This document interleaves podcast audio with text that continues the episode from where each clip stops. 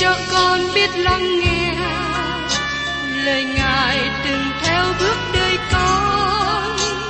Xin cho con biết sẵn sàng chờ đợi và vẫn nghe theo chúa.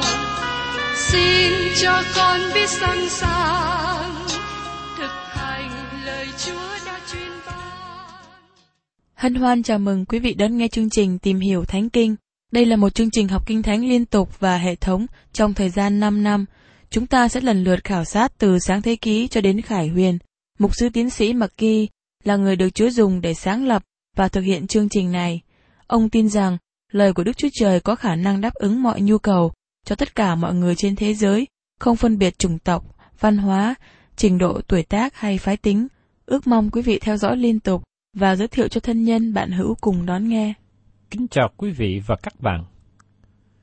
Trong chương trình tìm hiểu Thánh Kinh kỳ trước, chúng ta đã tìm hiểu phần đầu của sách Philip đoạn 3. Chúng ta đã tìm hiểu về quá khứ của Phaolô. Ông không còn cố gắng xây dựng sự công bình trên luật pháp nữa. Phaolô không còn muốn trở thành một người có vẻ tôn giáo hay đạo đức nữa. Phaolô không còn bắt bớ hội thánh nữa. Từ khi Phaolô thay đổi hệ thống của quá khứ và tiếp đến, Phaolô thay đổi mục tiêu cho hiện tại. Và hôm nay, xin mời các bạn lắng nghe những điều ông đang làm. Xin chúng ta cùng xem tiếp tục ở trong sách Philip đoạn 3, câu 10 đến câu 11. Cho đến nỗi tôi được biết Ngài bạc quyền phép sự sống lại của Ngài, và sự thông công thương khó của Ngài làm cho tôi nên giống như Ngài trong sự chết Ngài. Mong cho tôi được đến sự sống lại từ trong kẻ chết. Một số người có cảm nghĩ rằng khi được cứu rỗi bởi đức tin, có nghĩa là họ không còn thúc đẩy làm việc gì. Họ nghĩ rằng người được cứu rỗi bởi đức tin sau đó chỉ ngồi chơi khoanh tay. Sự thật không phải thế. Khi được cứu rỗi bởi đức tin là chính đức tin cảm động các bạn. Thánh Gia Cơ nói đến đức tin sanh ra việc làm. Ở trong sách Gia Cơ đoạn 2 câu 8. Hoặc có kẻ nói, ngươi có đức tin, còn ta có việc làm. Hãy chỉ cho ta đức tin của ngươi không có việc làm, rồi ta sẽ chỉ cho ngươi đức tin bởi việc làm của ta. Thưa các bạn, nếu các bạn được cứu rỗi bởi đức tin, tôi muốn thấy việc làm của các bạn. Nếu các bạn không có việc làm thể hiện bởi đức tin, các bạn chưa được cứu rỗi. Đó chính là những gì Phaolô đang nói. Nếu các bạn được cứu rỗi bởi đức tin, các bạn có một động lực mới, mục tiêu mới của đời sống và một lối sống mới. Nếu đức tin trong đấng Christ chưa thay đổi các bạn, các bạn chưa được cứu rỗi. Các bạn vẫn là con người cũ và có đời sống cũ. Phaolô không đồng ý với cảm nghĩ cho rằng sau khi được cứu rỗi bởi đức tin, người ấy ngồi ghế nghỉ chơi cho đến khi về thiên đàng. Phaolô trình bày về năng lực của Đức Thánh Linh. Nó lớn mạnh hơn cố gắng gìn giữ theo luật pháp. Khi còn sống với luật pháp môi xe, Phaolô cố gắng đi đến Đa Mách để tiêu diệt những người tin theo Đấng Christ. Nhưng khi ở dưới ân điển và đức tin, Phaolô đi khắp nơi để rao giảng tin lành cứu rỗi cho nhiều người trở về cùng với Đấng Christ. Đức tin sanh ra việc làm. Xin chúng ta hiểu rõ điều này. Công việc của các bạn không tạo ra sự cứu rỗi.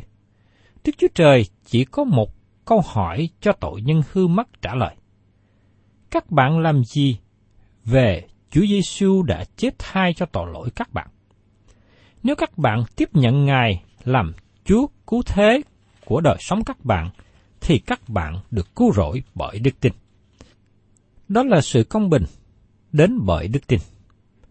Dầu rằng các bạn sau khi được cứu rỗi không giữ đúng theo sự công bình, nhưng điều đó vẫn không ảnh hưởng đến sự cứu rỗi của các bạn.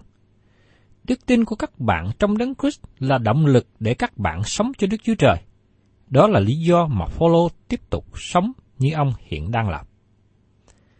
Tôi không hiểu tại sao có một số người không làm điều nào cho Đức Chúa Trời sau khi được cứu rỗi. Một số người nói rằng họ không thể làm được điều gì. Thưa các bạn, một cách thành thật tôi xin nói với các bạn là các bạn có thể giúp tôi và người khác nữa đem lời của Đức Chúa Trời ra cho nhiều người xung quanh. Các bạn có thể chia sẻ những gì các bạn hiểu về lời của Chúa cho người xung quanh. Hay là các bạn mời gọi những người quen gia nhập vào các nhóm học kinh thánh, các giờ giảng luận ở trong nhà thờ, được sự hướng dẫn của những người biết lời của Chúa. Hay là các bạn mời gọi những người quen lắng nghe sự giảng dạy lời Chúa qua chương trình phát thanh. Tôi và những người hầu việc Chúa khác rồi lần lượt sẽ qua đi. Dầu rằng tôi hứa nguyện sẽ tiếp tục giảng lời của Chúa cho đến khi qua đời. Nhưng các bạn thân mến, đức tin của chúng ta trong đấng Christ tạo cho chúng ta một động lực mạnh mẽ để chúng ta hầu việc Ngài. Phaolô nói rằng, ông muốn được biết Chúa nhiều hơn. Vào lúc này, ở cuối cuộc đời, Phaolô vẫn còn ham mến hay là mong ước được biết thêm về Đấng Christ. Ngày nay thỉnh thoảng tôi nghe có một số người nói rằng họ có sự hiểu biết đầy trọn về Đấng Christ và họ sẵn sàng ra đi bất cứ lúc nào nhưng tôi nghĩ đến Phaolô là người truyền giáo lỗi lạc nhất của thế giới thời bấy giờ. Nhưng đến giờ phút cuối của cuộc đời, ông vẫn còn nói, cho đến nỗi tôi được biết Ngài và quyền phép về sự sống lại của Ngài. Điều an ủi nhất trong đời sống của tôi là nhận biết Đấng Christ. Tôi cần sự thực hữu của Đấng Christ trong đời sống của tôi, và tôi mong rằng đó cũng là điều các bạn cần thiết, điều các bạn mong ước nữa. Paulo nói rằng, ông muốn có sự thông công thương khó với Ngài, tức là với Chúa Giêsu.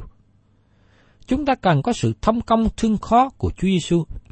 Tôi rất cảm động khi nhận thư của một thính giả viết sau khi nghe lời giảng ở trong Thi Thiên đoạn 22. Tôi không thể nào hiểu hết sự đau đớn của Đấng Christ vì tôi. Thưa các bạn, tôi mong muốn các bạn biết về sự thương khó của Đấng Christ ngay bây giờ tôi muốn biết thêm nhiều về Đấng Christ và công việc cứu rỗi của Ngài. Vì nó giúp tôi chúi đến cõi đời đời. Chúng ta sẽ để cả thời gian trong cõi đời đời để ngợi khen Ngài.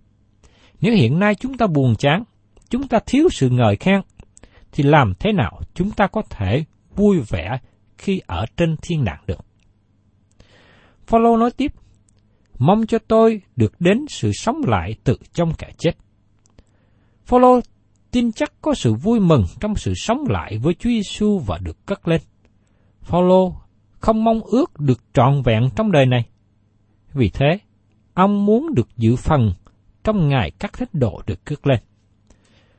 Khi tôi nghe một số người nói, tôi không tin vào sự cất lên, tôi e ngại không biết là mối quan hệ của họ với Đấng Christ như thế nào. Các bạn suy nghĩ gì về sự trở lại của Chúa Giêsu Christ. Nó có nghĩa là chúng ta sẽ được ra khỏi thế giới cũ này.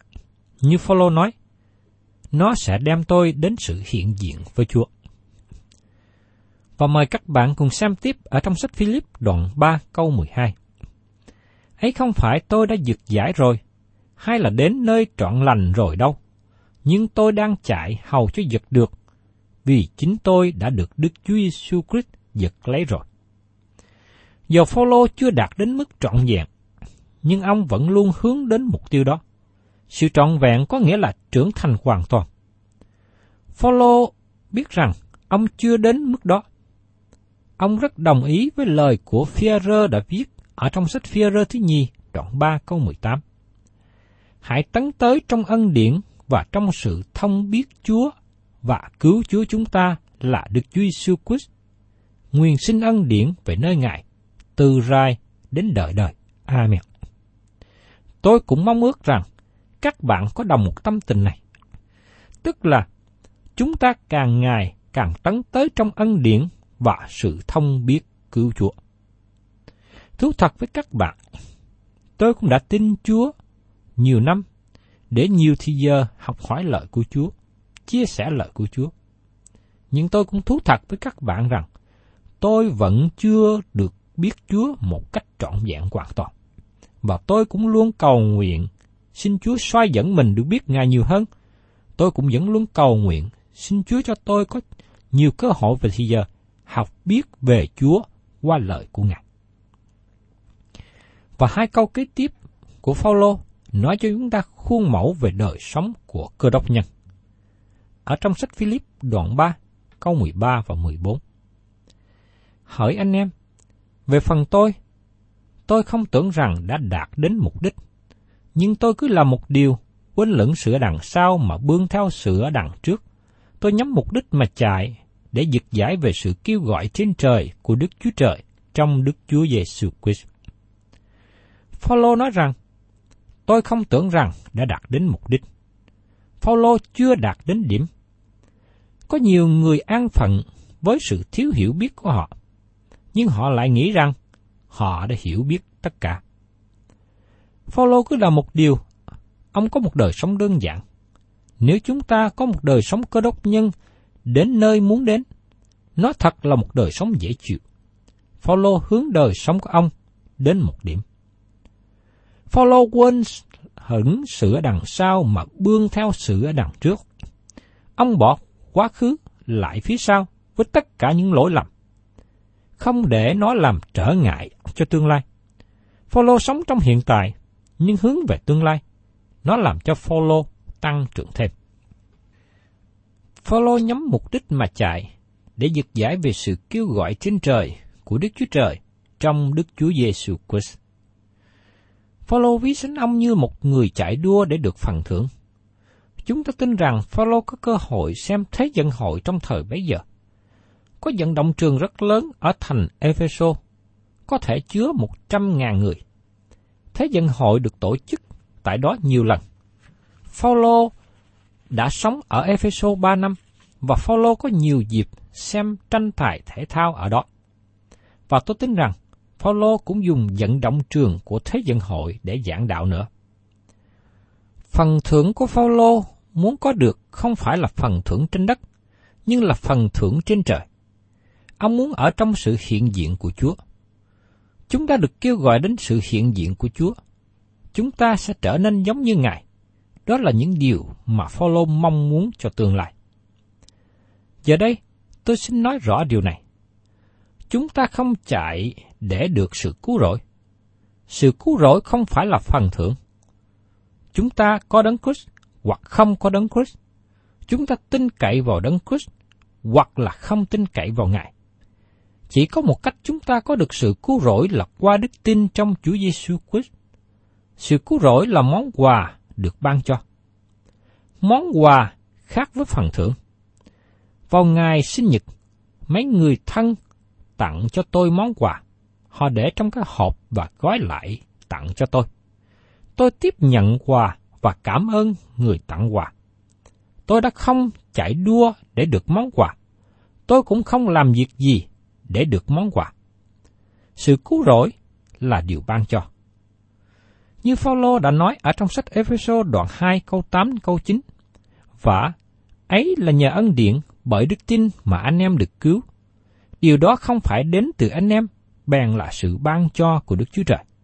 Ấy chẳng phải bởi việc làm đâu, hầu cho không ai khoe mình. Xin các bạn lưu ý rằng, sự cứu rỗi có được không phải nhờ thắng cuộc chạy đua. Sự cứu rỗi là tiếp nhận món quà ban cho từ nơi Đức Chúa Trời. Giờ đây, sau khi Phaolô đã có sự sống đời đời, ông chạy để được phần thưởng. Đấng Christ trở thành trọng tâm của đời sống ông, và Phaolô đang chạy để có thể có được Đấng Christ. Trong phương diện nào? Vào một ngày sẽ đến, Phaolô sẽ trình diện trước mặt Ngài. Cả suy nghĩ của Phaolô ở điểm này. Khi tôi đến trong sự hiện diện của Ngài, tôi không muốn bị hổ thẹn. Sứ đồ dân nói rõ ràng, rất có thể nhiều người sẽ hổ thẹn trong sự hiện ra của Chúa. Ở trong thơ dân thứ nhất, đoạn 2 câu 28. Vậy, bây giờ hỡi các con cái bé mọn ta, hãy ở trong Ngài, hầu cho nếu Ngài hiện đến, chúng ta cũng đầy sự vững lòng, không bị hổ thẹn và quăng ra khỏi Ngài trong kỳ Ngài hiện đến. Cơ đốc nhân ngày nay nói rằng họ muốn đấng Christ mau đến. Nhưng nếu họ thật sự hiểu ý nghĩa của việc này, rất có thể họ muốn Chúa Giêsu chậm đến một thời gian. Nếu các bạn sống đời sống cơ đốc nhân mà thiếu trách nhiệm, các bạn vướng phải một sai lầm. Sẽ có một ngày chúng ta sẽ ứng hầu trước mặt Chúa để khai trình công việc và được phán xét về đời sống trên đất này. Tôi đề nghị là các bạn nên bắt đầu khởi sự cuộc chặt đua để được phần thưởng mà Đấng Christ dành cho các bạn. Trong lúc cuối cuộc đời, Phaolô đã nói như sau, ở trong sách Timothy thứ nhì, đoạn 4, từ câu 6 đến câu 8. Về phần ta, ta đang đổ ra làm lễ khoáng. Kỳ qua đời của ta gần rồi. Ta đã đánh trận tốt lành, đã xong sự chạy, đã giữ được đức tin. Hiện nay mão triều thiên của sự công bình đã để dành cho ta. Chúa là quan án công bình sẽ ban mạo ấy cho ta trong ngày đó. Không những cho ta mà thôi, nhưng cũng cho mọi kẻ yêu mến sự hiện đến của Ngài. Đây là một điều mà tôi lấy làm khích lệ. Phaolô nói rằng, Đức Chúa Trời không những chỉ ban mão triều thiên cho Phaolô mà thôi, nhưng cho mọi kẻ yêu mến sự hiện đến của Ngài. Tức là những người đang sốt sắng hầu việc Đức Chúa Trời và trông chờ sự trở lại của Chúa Giêsu. Tiếp đến xin mời quý vị cùng xem ở trong sách Philip đoạn 3 câu 15. Vậy, hỡi những người trọn vẹn trong chúng ta, phải có ý tưởng đó. Và nếu anh em tưởng đằng khác, Đức Chúa Trời sẽ lấy những sự đó soi sáng cho anh em. Phaolô muốn đề cập về ý nghĩa gì khi nói về những người trọn vẹn? Tôi xin lấy một thí dụ để giải bài về cây cam. Tôi có ba cây cam và có nhiều trái trong năm nay. Một số cam vẫn còn xanh, nhưng một số khác rất là tốt. Nó chín vàng và rất ngon. Nhưng nếu các bạn đến nhà tôi một tháng trước, trái cam không được tốt đẹp ngay như bây giờ. Các bạn thấy là khi Phaolô nói về người trọn vẹn, có nghĩa là người đó đạt đến điểm trưởng thành.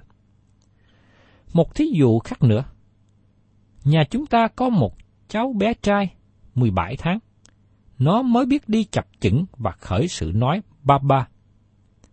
Nhưng 17 năm sau, khi có người trở lại gặp cậu ta, nếu nó vẫn còn nói bập bẹ và đi lẫn quẩn bên cha mẹ, thì chúng ta biết có vấn đề sai trật nào đó trong cậu bé trai này.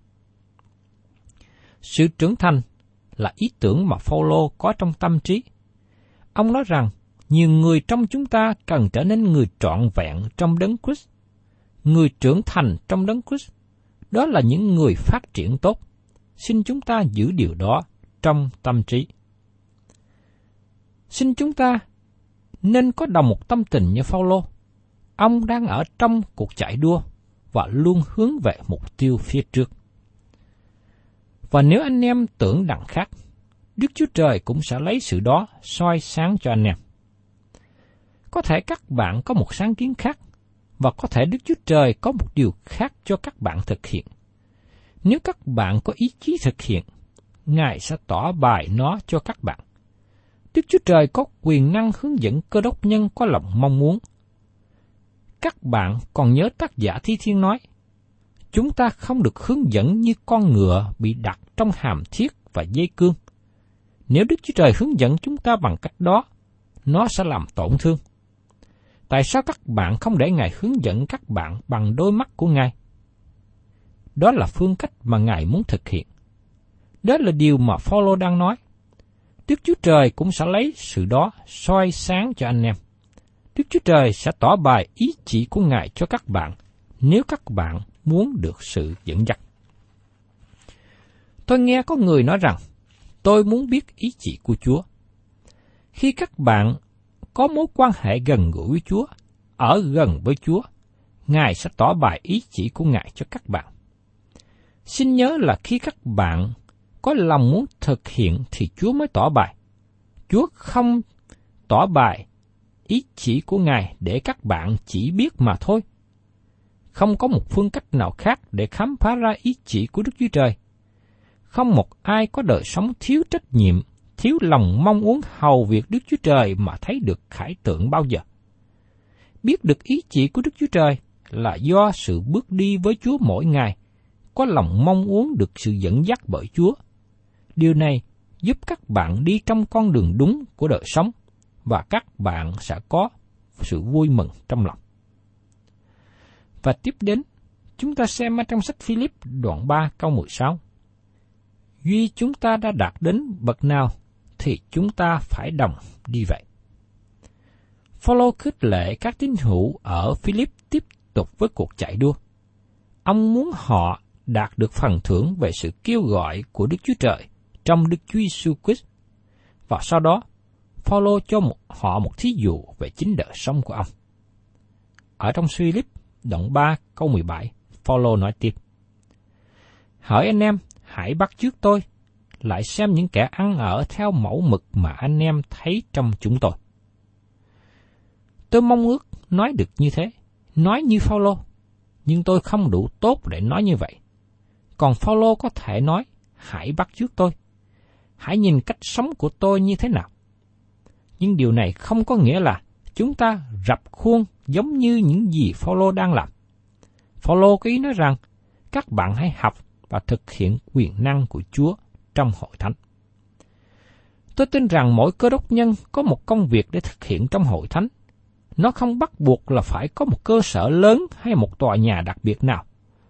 Nếu có được thì là điều tốt, nhưng nó không nhất thiết phải có như vậy. Các bạn có thể có những hoạt động trong những tổ chức của cơ đốc nhân. Tôi nghĩ rằng nếu trong khu vực của các bạn có một hội thánh giảng dạy lời của Đức Chúa Trời và họ tin nhận Chúa Giêsu là Chúa cứu thế, thì các bạn có thể hiệp tác hầu việc Đức Chúa Trời với họ. Giờ đây, Phaolô nói đến mặt tiêu cực.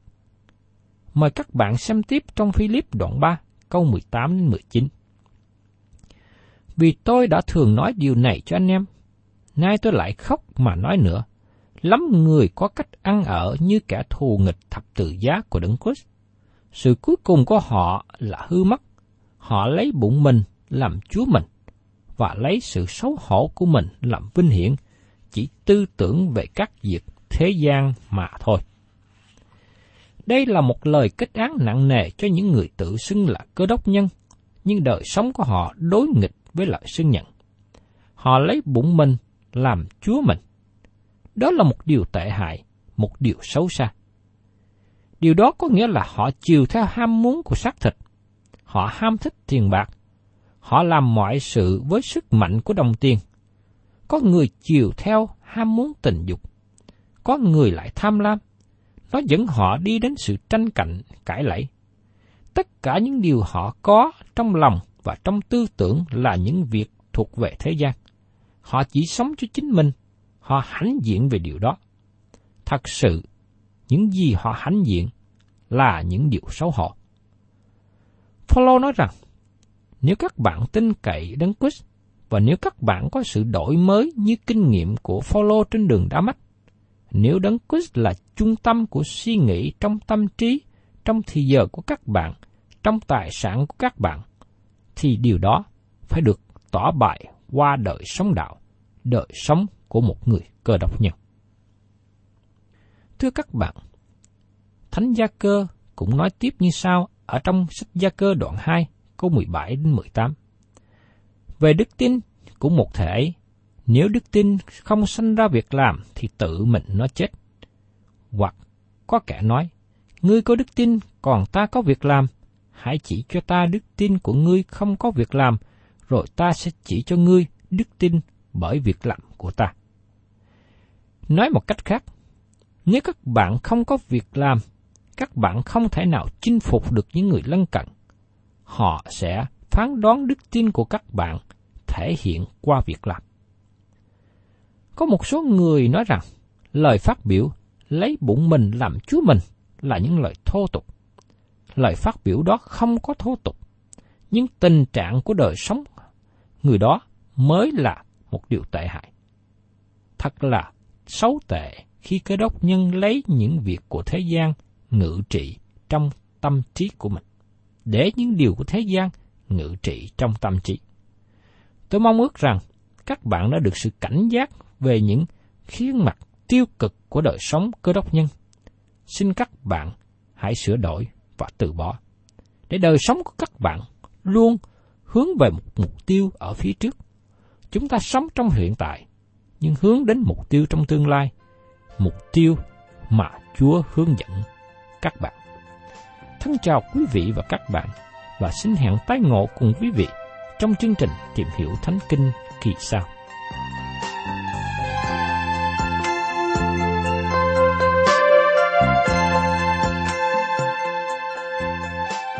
Cảm ơn quý vị đã đón nghe chương trình Tìm hiểu Thánh Kinh. Nếu quý vị muốn có loạt bài này, xin liên lạc với chúng tôi theo địa chỉ sẽ được đọc vào cuối chương trình. Kính chào quý thính giả.